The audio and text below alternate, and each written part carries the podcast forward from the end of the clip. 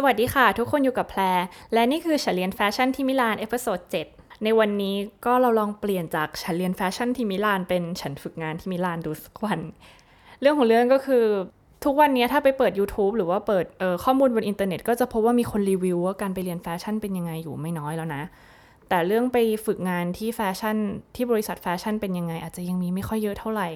วันนี้ก็เลยตั้งใจจะมา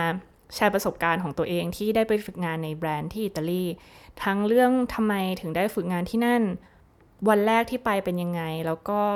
รูทีนของเราในหนึ่งวันปกติแล้วเราเราทำอะไรกับบริษัทบ้าง ก่อนอื่นเลยก็อยากเกริ่นว่าการที่แพ้ได้งานเนี่ยอาจจะเป็นวิธีที่ไม่เหมือนคนอื่นนิดนึง เป็นความโชคดี เป็นโชคช่วยบวกกับความเหมาะเจาะ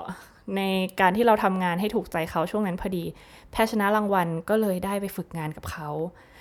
เรื่องนั้นก็เลยทำให้แพไม่ได้ผ่าน process ในการเเตรียมส่งใบสมัครงานไปที่อื่นๆ หรือว่าการต้องสัมภาษณ์เข้ารับงาน เพราะว่าเขารับแพเลยตั้งแต่แรก แต่นี้ก็เล่าให้ฟังนิดนึงว่าเพื่อนๆแพคนอื่นๆเนี่ยก็คือมีแบรนด์ติดต่อมา อย่างคนที่ได้เดินแฟชั่นโชว์ก็จะมีแบรนด์ที่น่าสนใจเนี่ยติดต่อมาเป็นแบรนด์ใหญ่ๆเลยนะคะ เพื่อนแพรทำงานในจริงๆ ไม่รู้พูดชื่อแบรนด์ได้ไหม ออในวาเลนติโนใน Max Mara ใน Ferragamo ก็มีใน Dsquared2 ใน e t r o ก็คือเพื่อนที่แบบเก่งๆ อยู่ในนั้นก็มีแบรนด์ที่ดึงตัวไปอยู่ไม่น้อย แพรเองเนี่ย ก็มีแบรนด์สัญชาติอเมริกันแบรนด์หนึ่งที่มี headquarter อยู่ที่ยุโรปเนี่ย ติดต่อมาเหมือนกัน แต่ว่าเราเป็นเด็กไม่ดี เขาส่งอีเมลมาให้เรา offer ตำแหน่ง Assistant Designer ให้เลย แต่เราเห็นอีเมลนั้น 10 วันให้หลัง ตอนนั้นก็คือเสียใจมากว่าแบบ หมดแล้วสงสัยต้องกลับไทยแล้วแน่เลย ใครมันจะไปยื่นใบสมัครได้ สรุปว่ามาชนะรางวัลนนี้เลยโชคดีไป ทั้งหมดนั้นทำให้เด็กเอเชียคนหนึ่งไม่มีปัญหาเรื่องวีซ่าเพราะจริง ๆ เป็นปัญหาที่ใหญ่ที่สุดที่บริษัทต่างชาติจะรับเราเข้าทำงาน เพื่อนคนจีนแพ้ทุกคนที่ได้งานที่นั่น คือเขาเคลียร์ปัญหาเรื่องวีซ่าได้ ไม่ว่าจะเป็นการไปสมัครเรียนโรงเรียนสอนภาษา หรือว่าวีซ่าการศึกษาของเขายังไม่หมดหลังจากที่ เรียนจบไปนะคะ หรือว่าบางคนก็ไปหางานอื่นทำก่อนเพื่อให้ได้วีซ่าทำงาน หลังจากนั้นก็เอาวีซ่าตัวนี้ไป apply งานเรื่องวีซ่าเป็นเรื่องที่ใหญ่มากที่ทำให้เขารับคนอิตาเลียนก่อน เรื่องต่อมาก็คือภาษาเพื่อนแพรคนหนึ่งมีงาน port ที่น่าสนใจมากๆ แล้วก็แบรนด์เนี่ยก็ติดต่อเข้าไปทันที แล้วก็เรียกสัมภาษณ์ทันทีเพราะนางมาเมาให้ฟังอยู่ แต่สุดท้ายนางก็ชวดแล้วก็กลับจีนไป เพราะว่านางพิมพ์ ติดต่อเป็นภาษาอิตาเลียนได้เฉพาะงานเขียน แต่พองานคุย หรือว่างานที่ต้องดีลกันตอนนั้นเลยประชุมตอนนั้นเรียกสัมภาษณ์เราพูดเป็นภาษาอิตาเลียนไม่ได้เลย แบรนด์ที่เป็นแบรนด์อิตาเลียนก็เลยตัดสินใจว่าถ้ารับมาน่าจะมีปัญหาแม้ว่าจะเก่งมากก็ตาม หรือภาษาอังกฤษนั้นก็ไม่ได้ นั่นก็เลยตัดโอกาสไปเป็นเรื่องที่น่าเสียดาย ฉะนั้นการที่จะได้งานหลังจากที่จบแล้วเนี่ยแน่นอนเหรอว่าเราต้องยื่นใบสมัครหลายที่มากแน่ๆเขาจะรับเราไหมหนึ่งขึ้นอยู่กับเขาต้องการคนไหมค่ะ อย่างเพื่อนแพรเล่าให้ฟังว่าหลายแบรนด์มากที่ตอบกลับมาว่าเขาสนใจนะ แต่ตอนนี้ตำแหน่งที่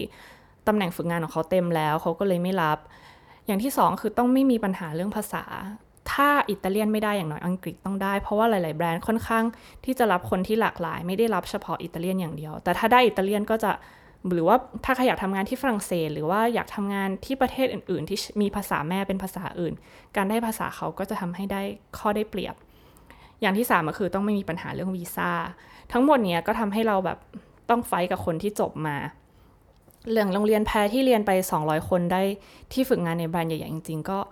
ประมาณ 20 กว่าคนนะคะ ส่วนคนที่ได้ตำแหน่งแบบ assistant designer เลยเนี่ย ก็เหลือจะครึ่งหนึ่งจากนั้นอีก เพราะบางคนก็ได้เป็น jewelry design แปลกไหม บางคนก็ได้เป็น graphic designer graphic designer เยอะเยอะพอสมควร หรือว่าบางคนอยากจะได้ women's wear ก็ไปได้ men's wear แทน อันนี้ก็ต้องเตรียมใจไว้ เพราะจริง ๆ ได้เข้าไปในแบรนด์ระดับนั้น ก็ถือว่าเป็นเรื่องที่โชคดีมากแล้วอะทีนี้ก็กลับมาที่ที่เรื่องของแพรเอง เหมือนพอตอนได้รางวัลไปแล้วเนี่ย เราก็เลยเหมือนสวยเลือกได้นิดนึงแต่อย่าเพิ่งหมั่นไส้กันนะคะ เราก็เลยขอกลับเวลากลับไปเตรียมตัวที่ไทยก่อนนู่นนี่นั่นเคลียร์ทุกอย่างให้จบ แล้วก็ผ่านมาได้ประมาณ 3 เดือนมันก็กลับไปอิตาลีใหม่ ตอนนั้นก็ ยังตัดสินใจอยู่ในมิลานแม้ว่าบริษัทที่แพทต้องไปทำงานเนี่ย อยู่ห่างออกไปอีกประมาณ ขับรถประมาณ 50 นาทีอะค่ะ คนคนกรุงเทพก็คงบอกว่า โอ้โหใกล้นิดเดียว แต่แพทก็ไม่มีรถยนต์ขับเนาะแล้วเมืองที่ไปเนี่ยก็ไม่ได้มีเออรถไฟปุ๊บไปถึงเลย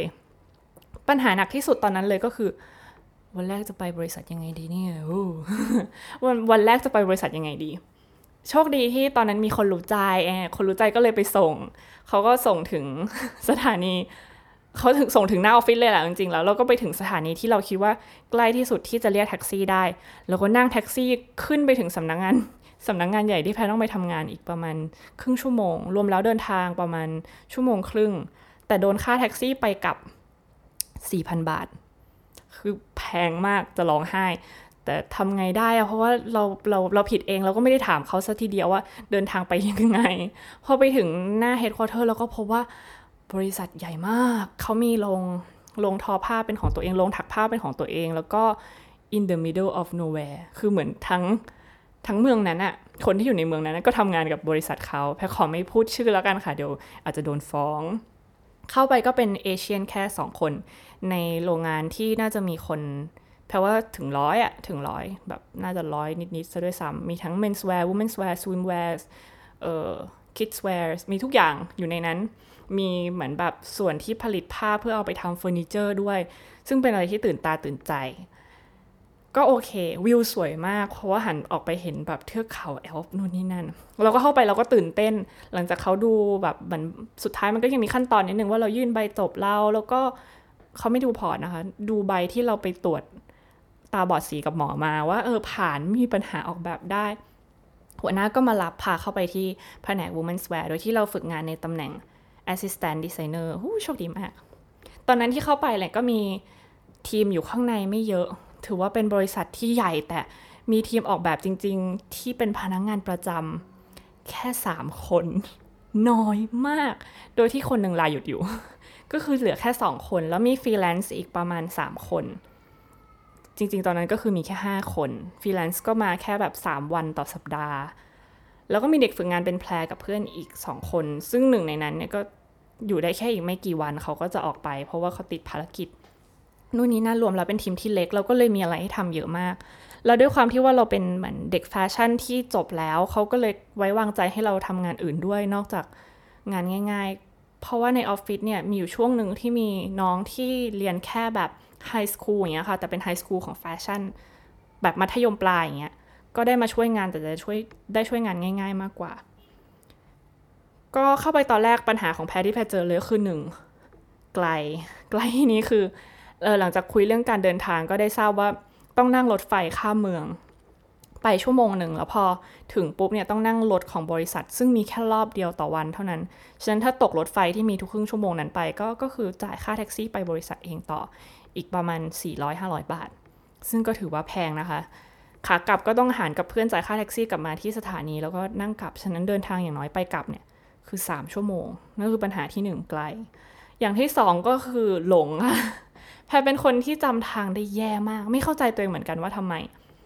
แต่ไปออฟฟิศเนี่ยเตรียมใจไว้เลยตั้งแต่แรกว่าฉันหลงแน่ๆหัวหน้าเดินเข้าไปพยายามจะจำเลย นี่ขึ้นบันไดนี้นี่ขึ้นไปอีกสามชั้น นี่ขึ้นไปอีกสี่ชั้นจำไม่ได้อาทิตย์แรกทั้งอาทิตย์แพรถามทุกคนตลอดเลยว่าเออแผนกผู้หญิงไปทางไหนคะ เออโรงอาหารไปทางไหนคะเออห้องอันนี้ไปเกรงใจเขาเหมือนกันแต่มันใหญ่แล้วมันก็ซับซ้อนมันเป็นโรงงานนะคะ อย่างที่สามก็คือ เวลากินข้าวสั้นมากแพ้เข้างานตั้งแต่9โมงจนถึง5โมงครึ่ง แต่ว่าเราได้พักแค่ครึ่งชั่วโมง แล้วในครึ่งชั่วโมงนั้นเนี่ยรวมเวลาที่เราเดินไปที่โรงอาหาร รับอาหาร กินข้าวแล้วก็เดินกลับด้วย เพื่อนกินเร็วมากนางเหมือนหลุมดำอะอาหารอยู่บนจานแล้วนางก็คุยคุยคุยคุยแล้วนางก็ฟูบคือทั้งหมดที่อยู่ตรงหน้ากินหมดแล้ว เราเลยแบบช่วงแรก ๆ ที่ไปแล้วปรับตัวไม่ทันก็ต้องรีบกินอย่างเดียว ระหว่างเพื่อนคุยก็กินกินกินกินเพื่อนก็แบบแพรคุยบ้างก็ได้อะไรอย่างเงี้ยแต่เราแบบเออเออ I'm fine I'm fine เราโอเคเราขอกินข้าวก่อนเดี๋ยวไม่ทัน เพราะบางทีไม่ทันก็คือต้องหยุดนะตรงนั้นเรารีบกลับไปเลยเหมือนเราก็ซีเรียสเหมือนกัน นี่คือช่วงแรก ๆ ที่แบบมีปัญหากับการปรับตัว อีกเรื่องก็คือทางออฟฟิศเนี่ย ส่วนใหญ่แล้วคนที่เป็นฟรีแลนซ์พูดอิตาเลียนไม่ได้เลย พูดได้แต่ภาษาอังกฤษ ส่วนคนที่เป็นพนักงงานประจำเนี่ยซึ่งส่วนใหญ่จะเป็นคนอิตาเลียน ก็พูดได้แต่อิตาเลียน คนอิตาเลียนไม่กี่คนที่พูดภาษาอังกฤษได้ดี ส่วนพูดอังกฤษได้บ้างไหมได้ค่ะเหมือนแบบเฮดหัวหน้าแพทก็พูดอังกฤษได้ แต่ว่ามันจะเป็นสำเนียงอิตาเลียน แล้วถ้าคนที่ฟังภาษาอังกฤษอย่างเดียวเข้าใจก็จะไม่มีปัญหา แต่ตัวแพรเองที่ชินกับสำเนียงอิตาเลียนแล้วพอเป็นภาษาอังกฤษสมองเราก็พยายามจะบอกว่าเฮ้ยนี่คือภาษาอิตาเลียนนะ แต่พอฟังดีๆแล้วไม่ใช่มันคือภาษาอังกฤษ ช่วงแรก ๆ ก็เลยเบลอมากกลับมาแล้วแบบเหมือนทั้งวันนี้ที่ฟังทั้งสองภาษาพร้อมกัน แล้วก็ปวดหัวอะไรเงี้ยสุดท้ายก็คือเรื่องจำชื่อคน อันนี้อยากเป็นเทคนิคกับทุกคนที่แบบไปบริษัทในช่วงแรก ๆ แล้วก็การจำชื่อคนเป็นสิ่งที่สำคัญมากๆ แล้วแพรก็ไม่เก่งเอาซะเลย นี่เป็นความผิดตัวเองเลย เป็นคนจำชื่อคนไม่เก่งจำหน้าแม่น วันแรกก็เลยถือโทรศัพท์ไว้ในมือเลย แล้วก็บอกว่า ใครแนะนำตัวเมื่อไหร่เนี่ย ทักทายเขาตบปุ๊บหันหลัง คือต้องพิมพ์ชื่อแล้วก็บอกเอกลักษณ์ ยกตัวอย่างให้ฟังก็คือ สมมติว่าชื่อจอนนี่เราก็โอเคโอเค hi จอนนี่สวัสดีจอนนี่หันไปปุ๊บจอนนี่ผมทองจมูกโด่งตัวสูง mark ไว้อะไรเงี้ย hi ซาร่าซาร่าผมหยิกเออชอบใส่เสื้อสีสันสดใสอะไรเงี้ยแล้วพอเพื่อนกลับมาทักแล้วก็จะแบบ เหมือนเพื่อนร่วมงานกลับมาทักก็จะแบบเออใช่จอนนี่เหมือนพยายามสร้างความประทับใจ แต่มีหลายคนมากเลยเหมือนกัน ก็เลยถือว่าเป็นช่วง struggle ตอนแรกกลับบ้านไปเราต้องไปท่องชื่อว่าใครชื่ออะไรบ้างใครชื่ออะไรบ้างเอาเราจบไปกันละกับวันวันแรก ๆ ที่แพรเจอกับความแบบเยอะ เพราะว่ามันหลายคนจริง ๆ แล้วก็ออฟฟิศก็ใหญ่แล้วก็ไกล หลังจากนี้ก็อยากจะเล่าถึงเรื่องเออรูทีนที่ที่แพรทำในแต่ละวัน ว่าตั้งแต่เช้าเย็นๆเป็นยังไง เนื่องจากออฟฟิศอยู่ไกลเริ่มงาน9ก้าโมงแพรเลยต้องออกจากบ้านตั้งแต่6กโมงค่ะ ที่ต้องออก6กโมงเพราะว่าแพรต้องเดินไปสถานีรถไฟก่อนด้วยประมาณ 10 กว่านาที แล้วก็รอรถไฟมาแหมจะให้มาถึงแล้วก็เจอเลยก็ไม่ได้เนาะรอรถไฟมา นั่งรถไฟนู่นนี่นั่นก็ถึงออฟฟิศไม่เกิน9ก้าโมงออกจากบ้าน6กโมงถึงออฟฟิศประมาณ8ปดโมงสีถึงปุ๊บเนี่ยอย่างแรกเลยที่เด็กฝึกงานทำก็คือเคลียร์ของทุกอย่างที่อยู่บนโต๊ะ ของทุกคนหมายถึงว่าไม่ใช่ว่าเอาไปทิ้งนะคะ ตอนกลางคืนเนี่ยเขาก็จะมีนิตยสารหรือว่าเศษผ้าหรือว่าหนังสืองานวาดอะไรเงี้ยแล้วก็จัดให้มันเป็นระเบียบเอาหนังสือเก็บเข้าชั้น หรือว่าอะไรที่เขาแปะโน้ตไว้ว่าอย่าแตะก็ไม่ต้องยุ่งก็ตั้งไว้ เอาผ้าที่มีเรียงให้เป็นระเบียบเรียบร้อยสั้น ๆ ก็คือช่วยเก็บออฟฟิศในสิ่งที่ถ้าแม่บ้านทำน่าจะน่าจะมีปัญหา แล้วก็ช่วยเคลียร์ตรงนี้ให้ ต่อมาก็คือพอเริ่มวันเนี่ยดีไซเนอร์ head designer ของเราเนี่ยก็จะให้งาน เด็กฝึกงานไว้ส่วนหนึ่งอยู่แล้ว อย่างเช่นเขาอาจจะบอกว่าเออให้ช่วยไปหา research ของเผ่านี้มานะ ว่าเผื่อว่าเครื่องประดับบางอย่างของเผ่าจะเอามาประยุกต์ให้กลายเป็นงานเสื้อผ้าของพวกเราได้ หรือว่าบางทีอาจจะเกิดไอเดียว่าน่าจะเอาหนังมาลองเจาะแล้วก็สานแบบใหม่ดู เขาก็ให้เราไปขอวัตถุดิบมาแล้วก็มานั่งลองทำกันได้ สั้นๆ คือเหมือนเราเป็นมือไม้ของดีไซเนอร์อีกทีหนึ่งว่าเขาคิดนี้ขึ้นมาแต่เขาไม่รู้ว่ามันจะ work ไหมเขาก็เลยให้เราเนี่ยเป็น อีกด้านหนึ่งที่ให้ลองไปทำดู บางอันเขาก็แบบ เออทำมาแล้วไม่ work จริงๆด้วยแฮะก็จะปล่อยไป บางอันเขาทำออกมาแล้วรู้สึกว่า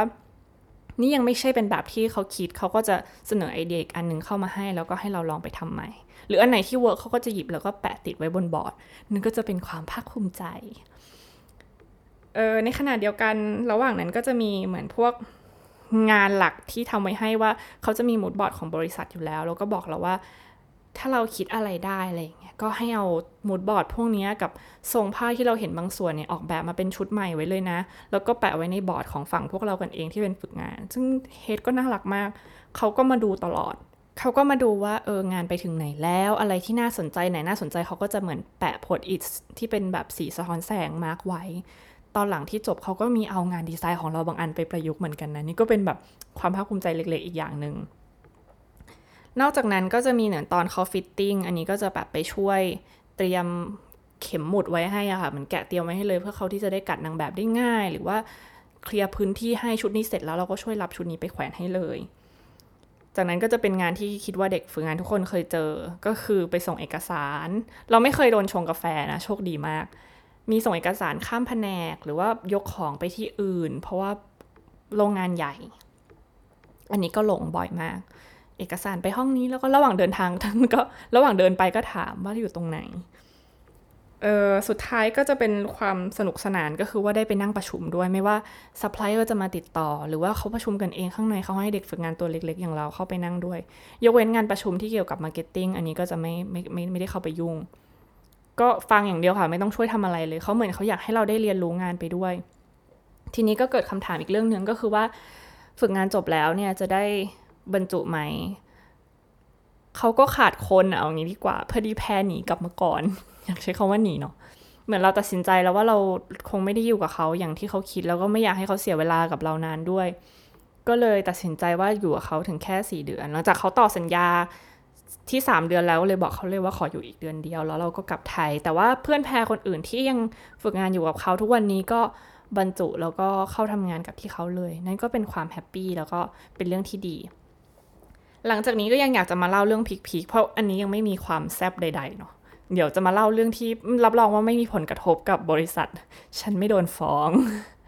เออก็จะมาเล่าให้ฟังว่าระหว่างที่ฝึกงานอยู่มีเรื่องตลกอะไรไหม แล้วก็